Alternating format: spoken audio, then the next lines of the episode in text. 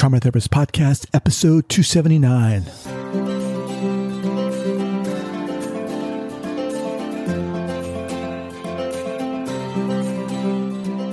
Welcome to the Trauma Therapist Podcast. My name is Guy Macpherson, and this is a podcast where I interview thought leaders and game changers in the fields of trauma, addiction, mindfulness, and yoga with the goal of inspiring and educating anyone who works with individuals who've been impacted by trauma.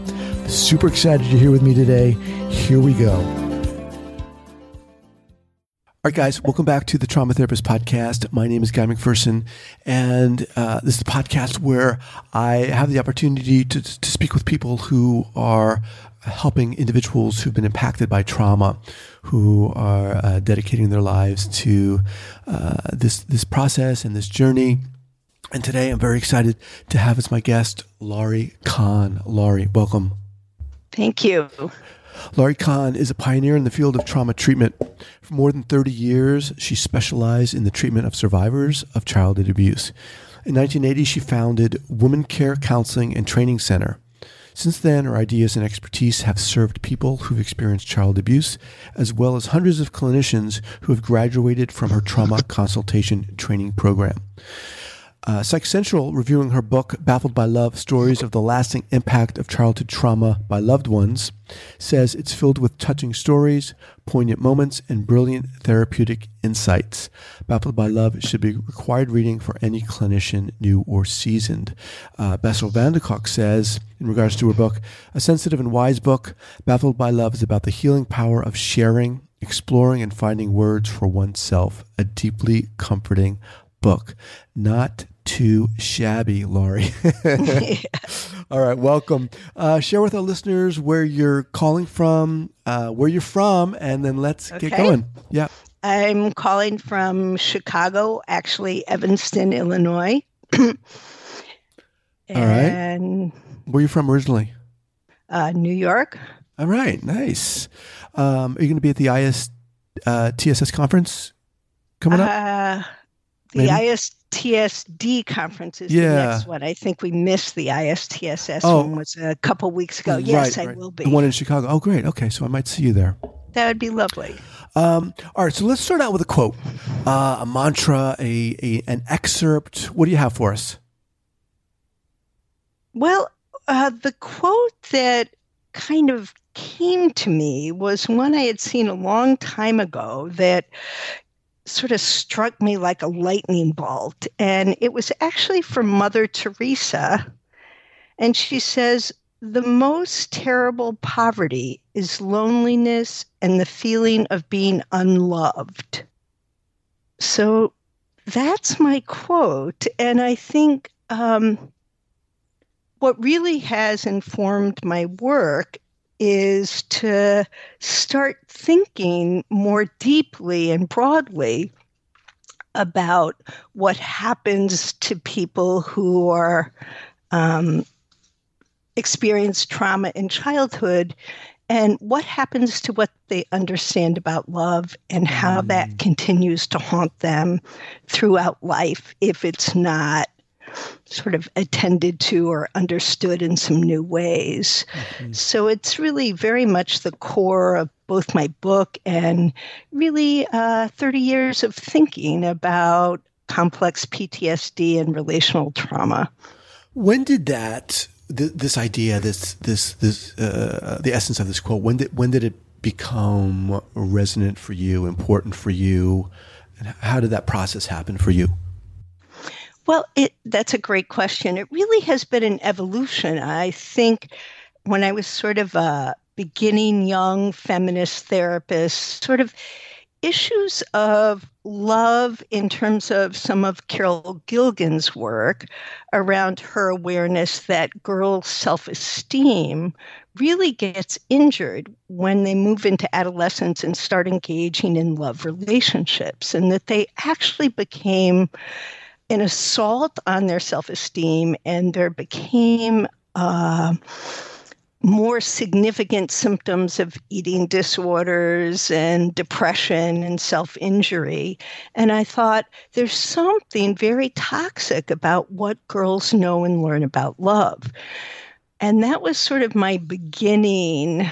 Um, that was sort of pre trauma therapist. Mm-hmm.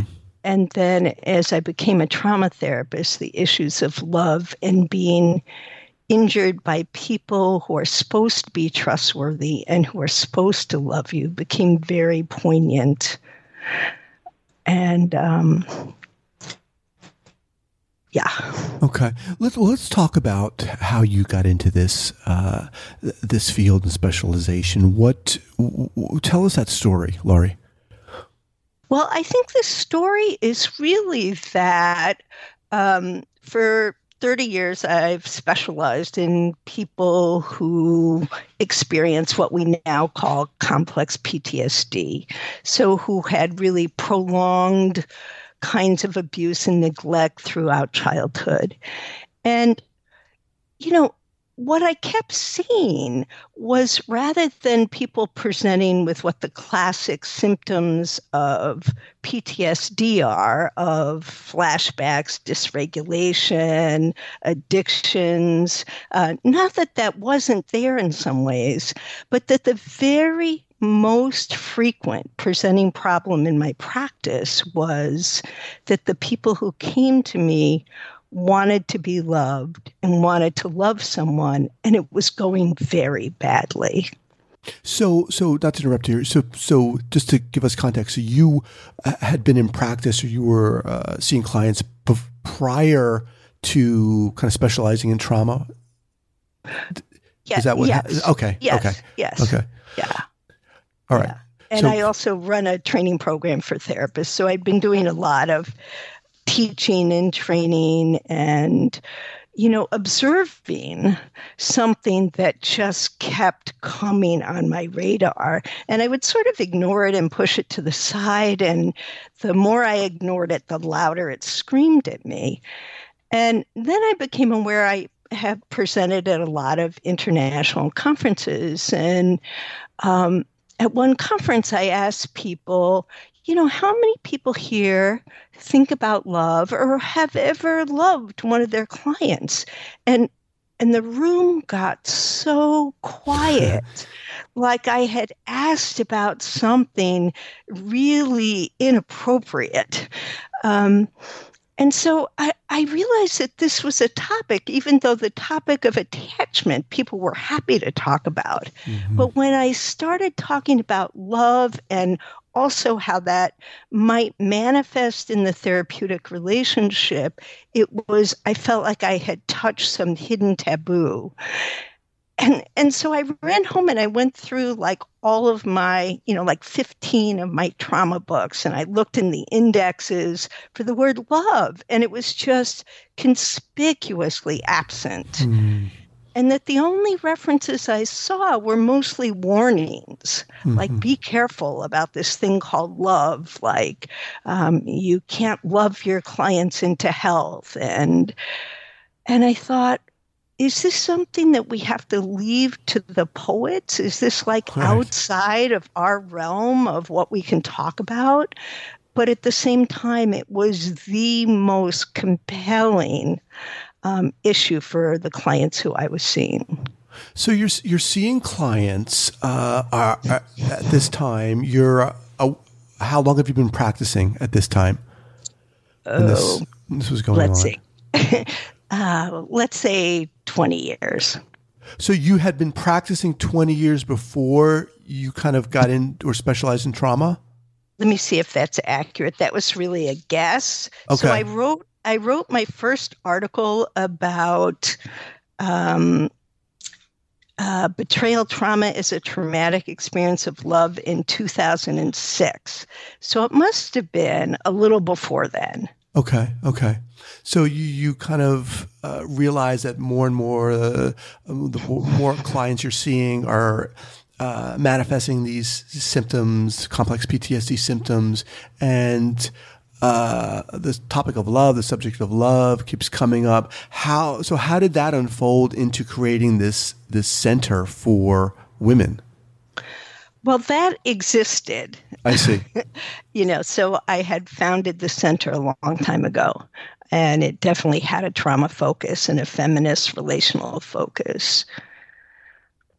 I see. I see. Okay.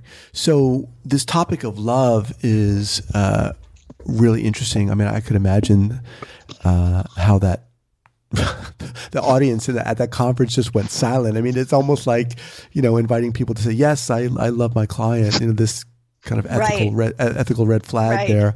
Right. Um, so, all right. There's Uh, there's a wonderful story in my book. It's one of the first stories, and and you know how sometimes your clients will just take you to a new place that you've sort of been resisting. So one of my clients said to me, who was a long term client, um, at the end of a session, she looked at me and she said, "I love you," and I was like a deer in headlights. I thought uh, uh, compassion. I feel compassion. I feel empathy. I I care about you, and I just couldn't. I didn't know what to do. I didn't know what to say. And then she walked down the hall and she turned around and she said to me, "You know, Laurie, it wouldn't kill you to say you loved me too." wow. And that just that started me thinking even more deeply about what is it we're Mhm. doing with our clients and what are we trying to teach them around new models of love. Wow. So that's that the that that sentence she shot at you was like a dagger through the heart, man. Yes. That's wow, that's pretty intense. So this well this idea of so what are you I mean I, I, obviously you're not going to give away the whole book, but what are you what are you finding and I, I think I don't think it's too difficult t- to guess here, but the individuals who've been uh, you know have experienced ongoing traumatization what happens to this idea of love? How is it distorted? Yeah. Well, I think one of the things that is um, hard for therapists to hold is that often the people who are abusing children, you know, are the same people who taught the child to ride a bicycle or introduce them to their favorite music. Um, so, this idea that, you know, sort of abusers are separate and and then there's the good parents that love you Mhm. rather than it's often very complex so for the child who attachment is the main survival drive if the person who's supposed to love them also is hurting them frightening them and abusing them it's a terrible dilemma and it's very difficult for the child to understand well, what is this thing called love? And is someone hurting you part of love? Is Mhm. like, what is it? So, So, that uh, often, you know, clients come with uh, beliefs about love that come out of sort of a toxic, traumatic environment. Mhm. And so when they come into therapy, their expectation of what a caring relationship is going to look like is often, you know, really uh, fraught with all their early understandings of love that went terribly wrong. Well, the, I, I guess there's for me, you know, as you're speaking, uh, what's coming up for me is a uh, uh, a definition of love because I I think it might seem very obvious, but uh, you know, obviously we're, we're not talking here about. Um, you know, a, a sexual or intimate Right. part or aspect of love, obviously. But I think a uh, you know when when you know you're standing in front of a conference and you're asking people you know do you love i think a lot of us that that thread of the definition come comes Yes. with it Yeah. so um Right. So, Yeah. you know, I explore that a lot in my book, but I would say, you know, at its core, if you love someone, you have to care about their well being. mhm. Like, you can't just be empathic to them, you have to care about the impact you have on them. And if you're abusing someone, you're not thinking about the impact or their well being at that moment. And um, I think to think about love that has several components, including a kind of accountability and responsibility, as well as tenderness. Um, but also, maybe at its core, is compassion, the really holding that the people you love, you're going to care deeply about their well being, and that you're really going to be as thoughtful and reflective as you can about not doing anything to damage that. As you're talking, and I'm really appreciating this this topic because I'm uh, I don't recall covering this topic in this depth on this podcast and kind of teasing out the the the the, the threads of of love uh, within the context of the client therapist relationship. So, are, are you suggesting that um, this uh, loving that it's necessary for the client? Yeah, it's a great question. Well, hang on, let me, really let me just let me just finish. Question. Let me just finish my question. I, I, want to just finish it. Are yeah. you saying that it's necessary for the therapist yeah, to no, love the client? No. Okay. Although I think sometimes we do. Yeah. Um, but I do think it's necessary for the therapist to model the components of what a healthy, loving relationship looks like and feels mm-hmm. like. Mm-hmm. You know, so some people who have experienced more toxic experiences of love, a lot of it is talking about what happens in the relationship and how they're showing you some of the faulty beliefs, you know, like um, that they can violate your boundaries if they feel like it, um, or um, you know they can you know there are, i have hundreds of examples that therapists bring to me all the time around that our clients don't come with the understanding of what the norms are for healthy relationships so they enact that with us all the time mm-hmm. so to to to keep those boundaries and to stay compassionate and to keep helping them understand what is faulty in the context of their traumatic experience about how they think about love is, is part of the work. Um, and I think, you know, in terms of, I sort of see it sometimes as some people grow up with very toxic experience of love, and some of my clients grow up with a just chilling lovelessness. Mm-hmm.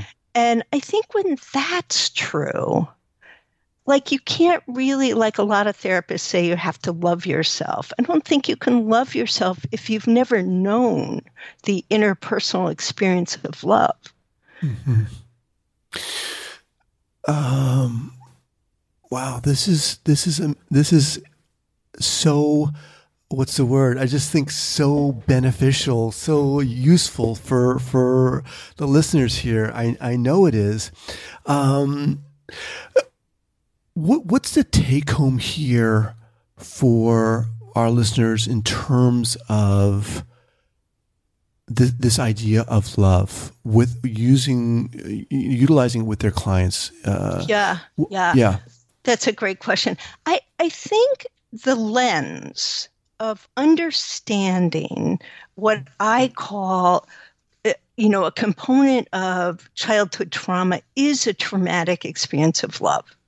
That often the people who love them were the same people who hurt them, and that the uh, relational dilemmas, the attachment dilemmas that are caused by that are, you know, sort of uh, glistening in the relationship between the client and the therapist all the time. And if you ignore them and don't pay attention to them, you're like missing like something so central and so potentially helpful. And it's not like being a loving therapist is going to heal your clients because they move into the relationship was such a well earned distrust of tenderness and caring and you know that part of it is really working with you know how it is they came to um, distrust relationship as a source of soothing. And to also help our clients learn over time to recognize what trustworthiness looks like. Because the people they were supposed to trust were actually not trustworthy. Right, right. You know, again, as you're speaking, I'm, I'm wondering to myself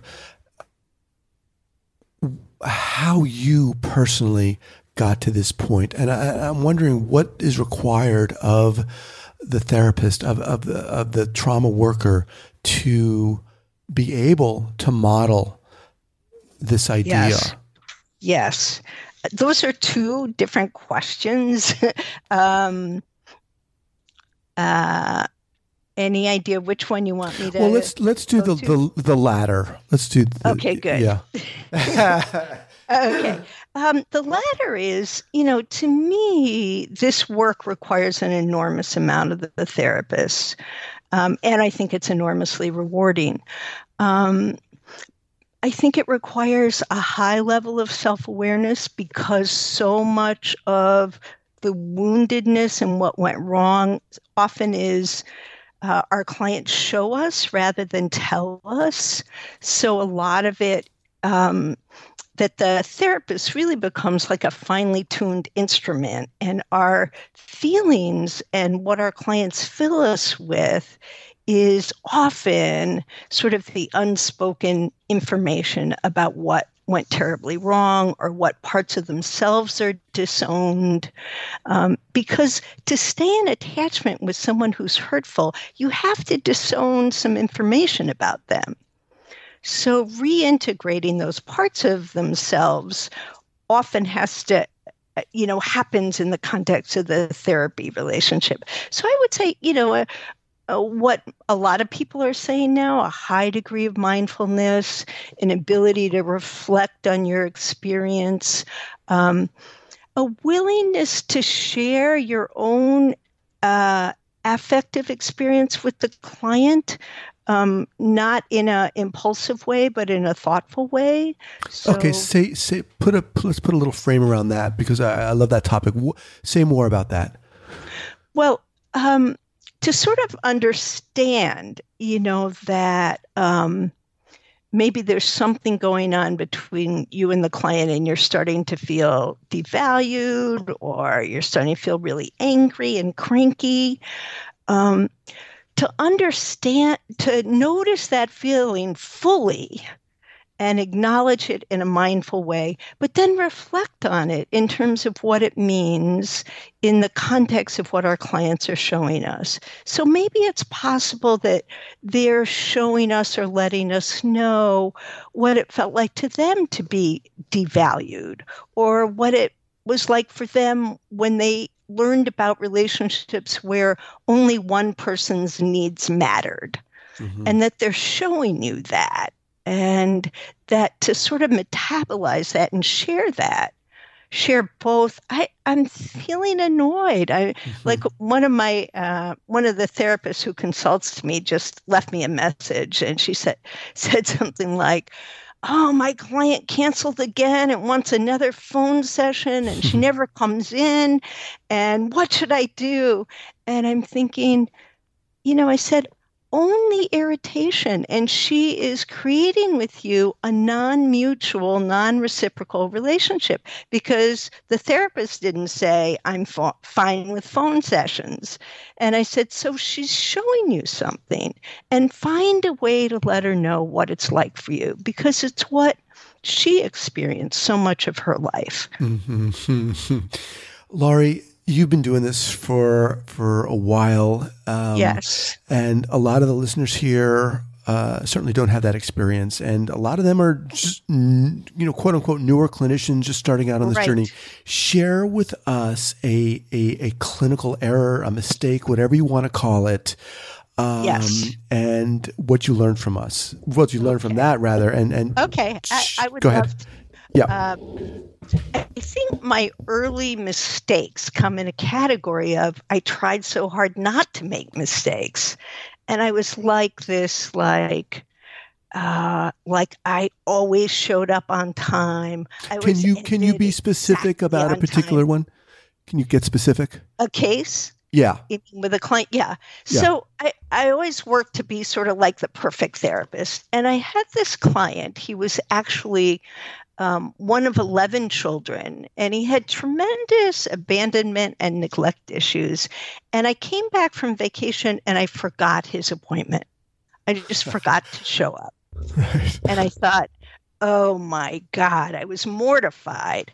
But the, the lesson for me was, which has stayed one of the most important lessons, is when I met with him and I showed deep remorse about that I had forgotten it that I encouraged him to express whatever feelings he had about it. Um, that he could see that I felt bad, um, that I could talk to him about what repair was necessary, that I could acknowledge there had been um, a rupture between us. Like all of those things could get named and talked about. And instead of damaging the relationship, it deepened the trust. Mm. And I thought, oh, it's really not the mistakes. It's it's really the willingness for the therapist to own their part if they Ooh. do something and take responsibility for it and do repair and that that actually is often just a stunning meaningful experience for clients. Wow. That's so powerful. So it's it's it's not the fact that you, you know, one made a mistake, but it's it's the ability to get in there and own it and take responsibility for that and uh what that yeah. I mean, that has so many that it, you're modeling something, you're expressing exactly. something Wow. And that it's in some ways the opposite of abuse. Like usually when mm-hmm. abuse happens to children, it's not named, it's not acknowledged, no one takes responsibility for it, there's no repair. And in some ways, you're doing all of the opposite. You're naming it, you're letting people have feelings about it, you're showing remorse, you're being accountable. Mm. Wow. This is awesome. I love it. Uh, so we're talking with um, Laurie Kahn. Uh, her book is Baffled by Love stories of the lasting impact of childhood trauma by loved ones. Uh, everything we're talking about here is going to be up at the show notes page at the traumatherapistpodcast.com. Um, all right. And your center is Womencare Counseling and Training Center. So let's talk a little bit about that. Uh, you have kind of give us the, the, the, nutshell of what's going on at this, at this, at your center. Okay. Um, uh, we're a highly trauma informed center. We do a lot of work with survivors, both male survivors and female survivors, and children. Um, I run a training program for therapists who work with trauma um, to both learn about trauma, but also to be in community so they can get support and they can put words to their own vicarious trauma. Um, I would say if there's one thing I know absolutely for sure about being a trauma therapist is we should not do this alone or in isolation. Mm. So a lot of my work in the field has been about providing those communities for other therapists. So are the the the workshops or trainings that you provide are they uh, in person? Are they online? Or? Oh, they're in person. Okay. They're absolutely in person. Okay. Um, and, and, they're again, with other persons. got it. Got it. so they're really, uh, we have, let me see what we have. We have like eight ongoing groups. They all wow. meet once a month. Uh-huh. And so there's a group of people who are all doing trauma work and they're all in the trenches and no matter how experienced or inexperienced they might be or new, um, we all have to grapple with the impact of the work on ourselves and our soul and our spirit. So to have a community where you can name that and talk about that as well as get case consultation and training. Um, seems like such a very needed resource in the field right now. Awesome, awesome, awesome. Um, all right, let's talk about a uh, go-to book here, go-to book recommendation. Obviously, I'll have your book uh, linked up here at the show notes page, but uh, and you can recommend one that's either trauma related or not. But uh, what would okay. you what would you suggest? okay, one of my uh, favorite trauma related books is Countertransference and the Treatment of Trauma by Constance Dalenberg, because I think it's such a lovely book about.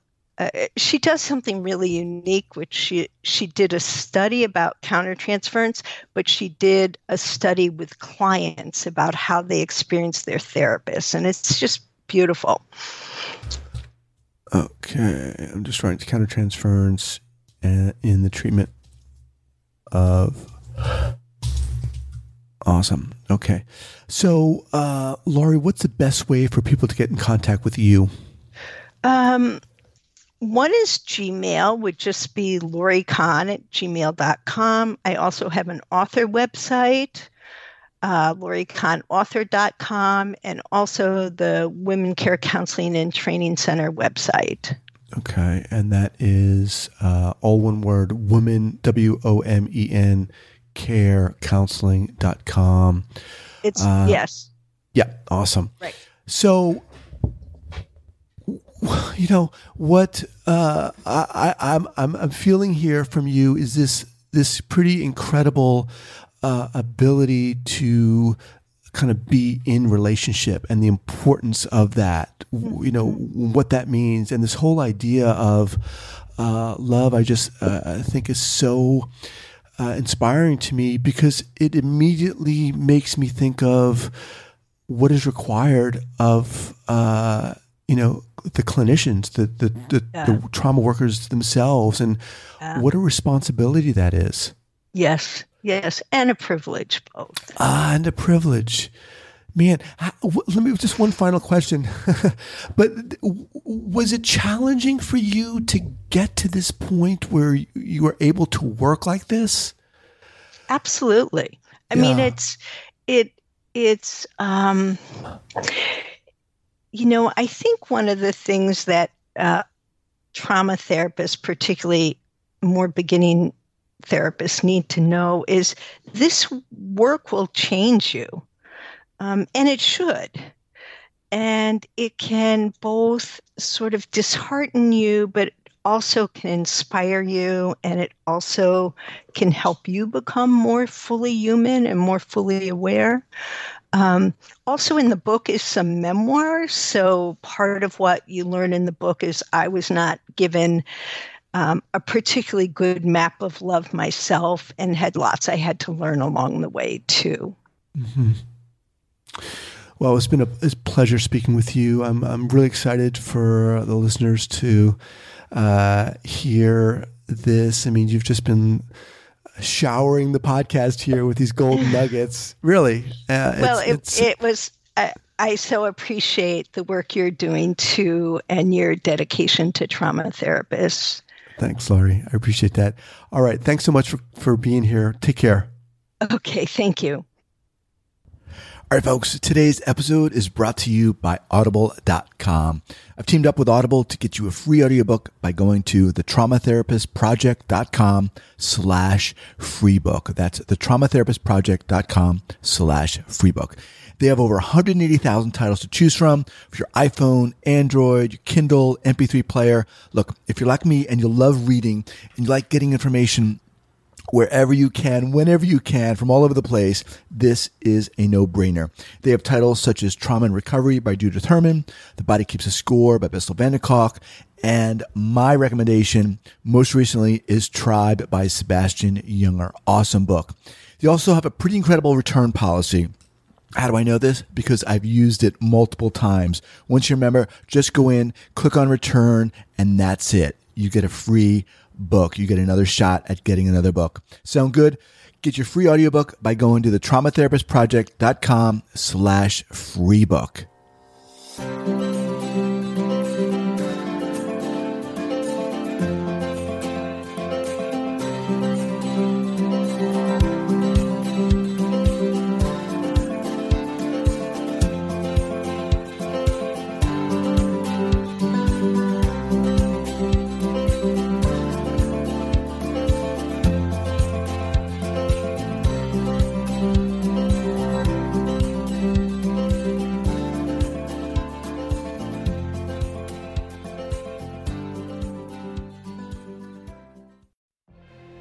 Could have a career where the opportunities are as vast as our nation, where it's not about mission statements, but a shared mission? At U.S. Customs and Border Protection, we go beyond to protect more than borders from ship to shore, air to ground, cities to local communities. CBP agents and officers are keeping people safe. Join U.S. Customs and Border Protection and go beyond for something far greater than yourself. Learn more at cbp.gov/careers.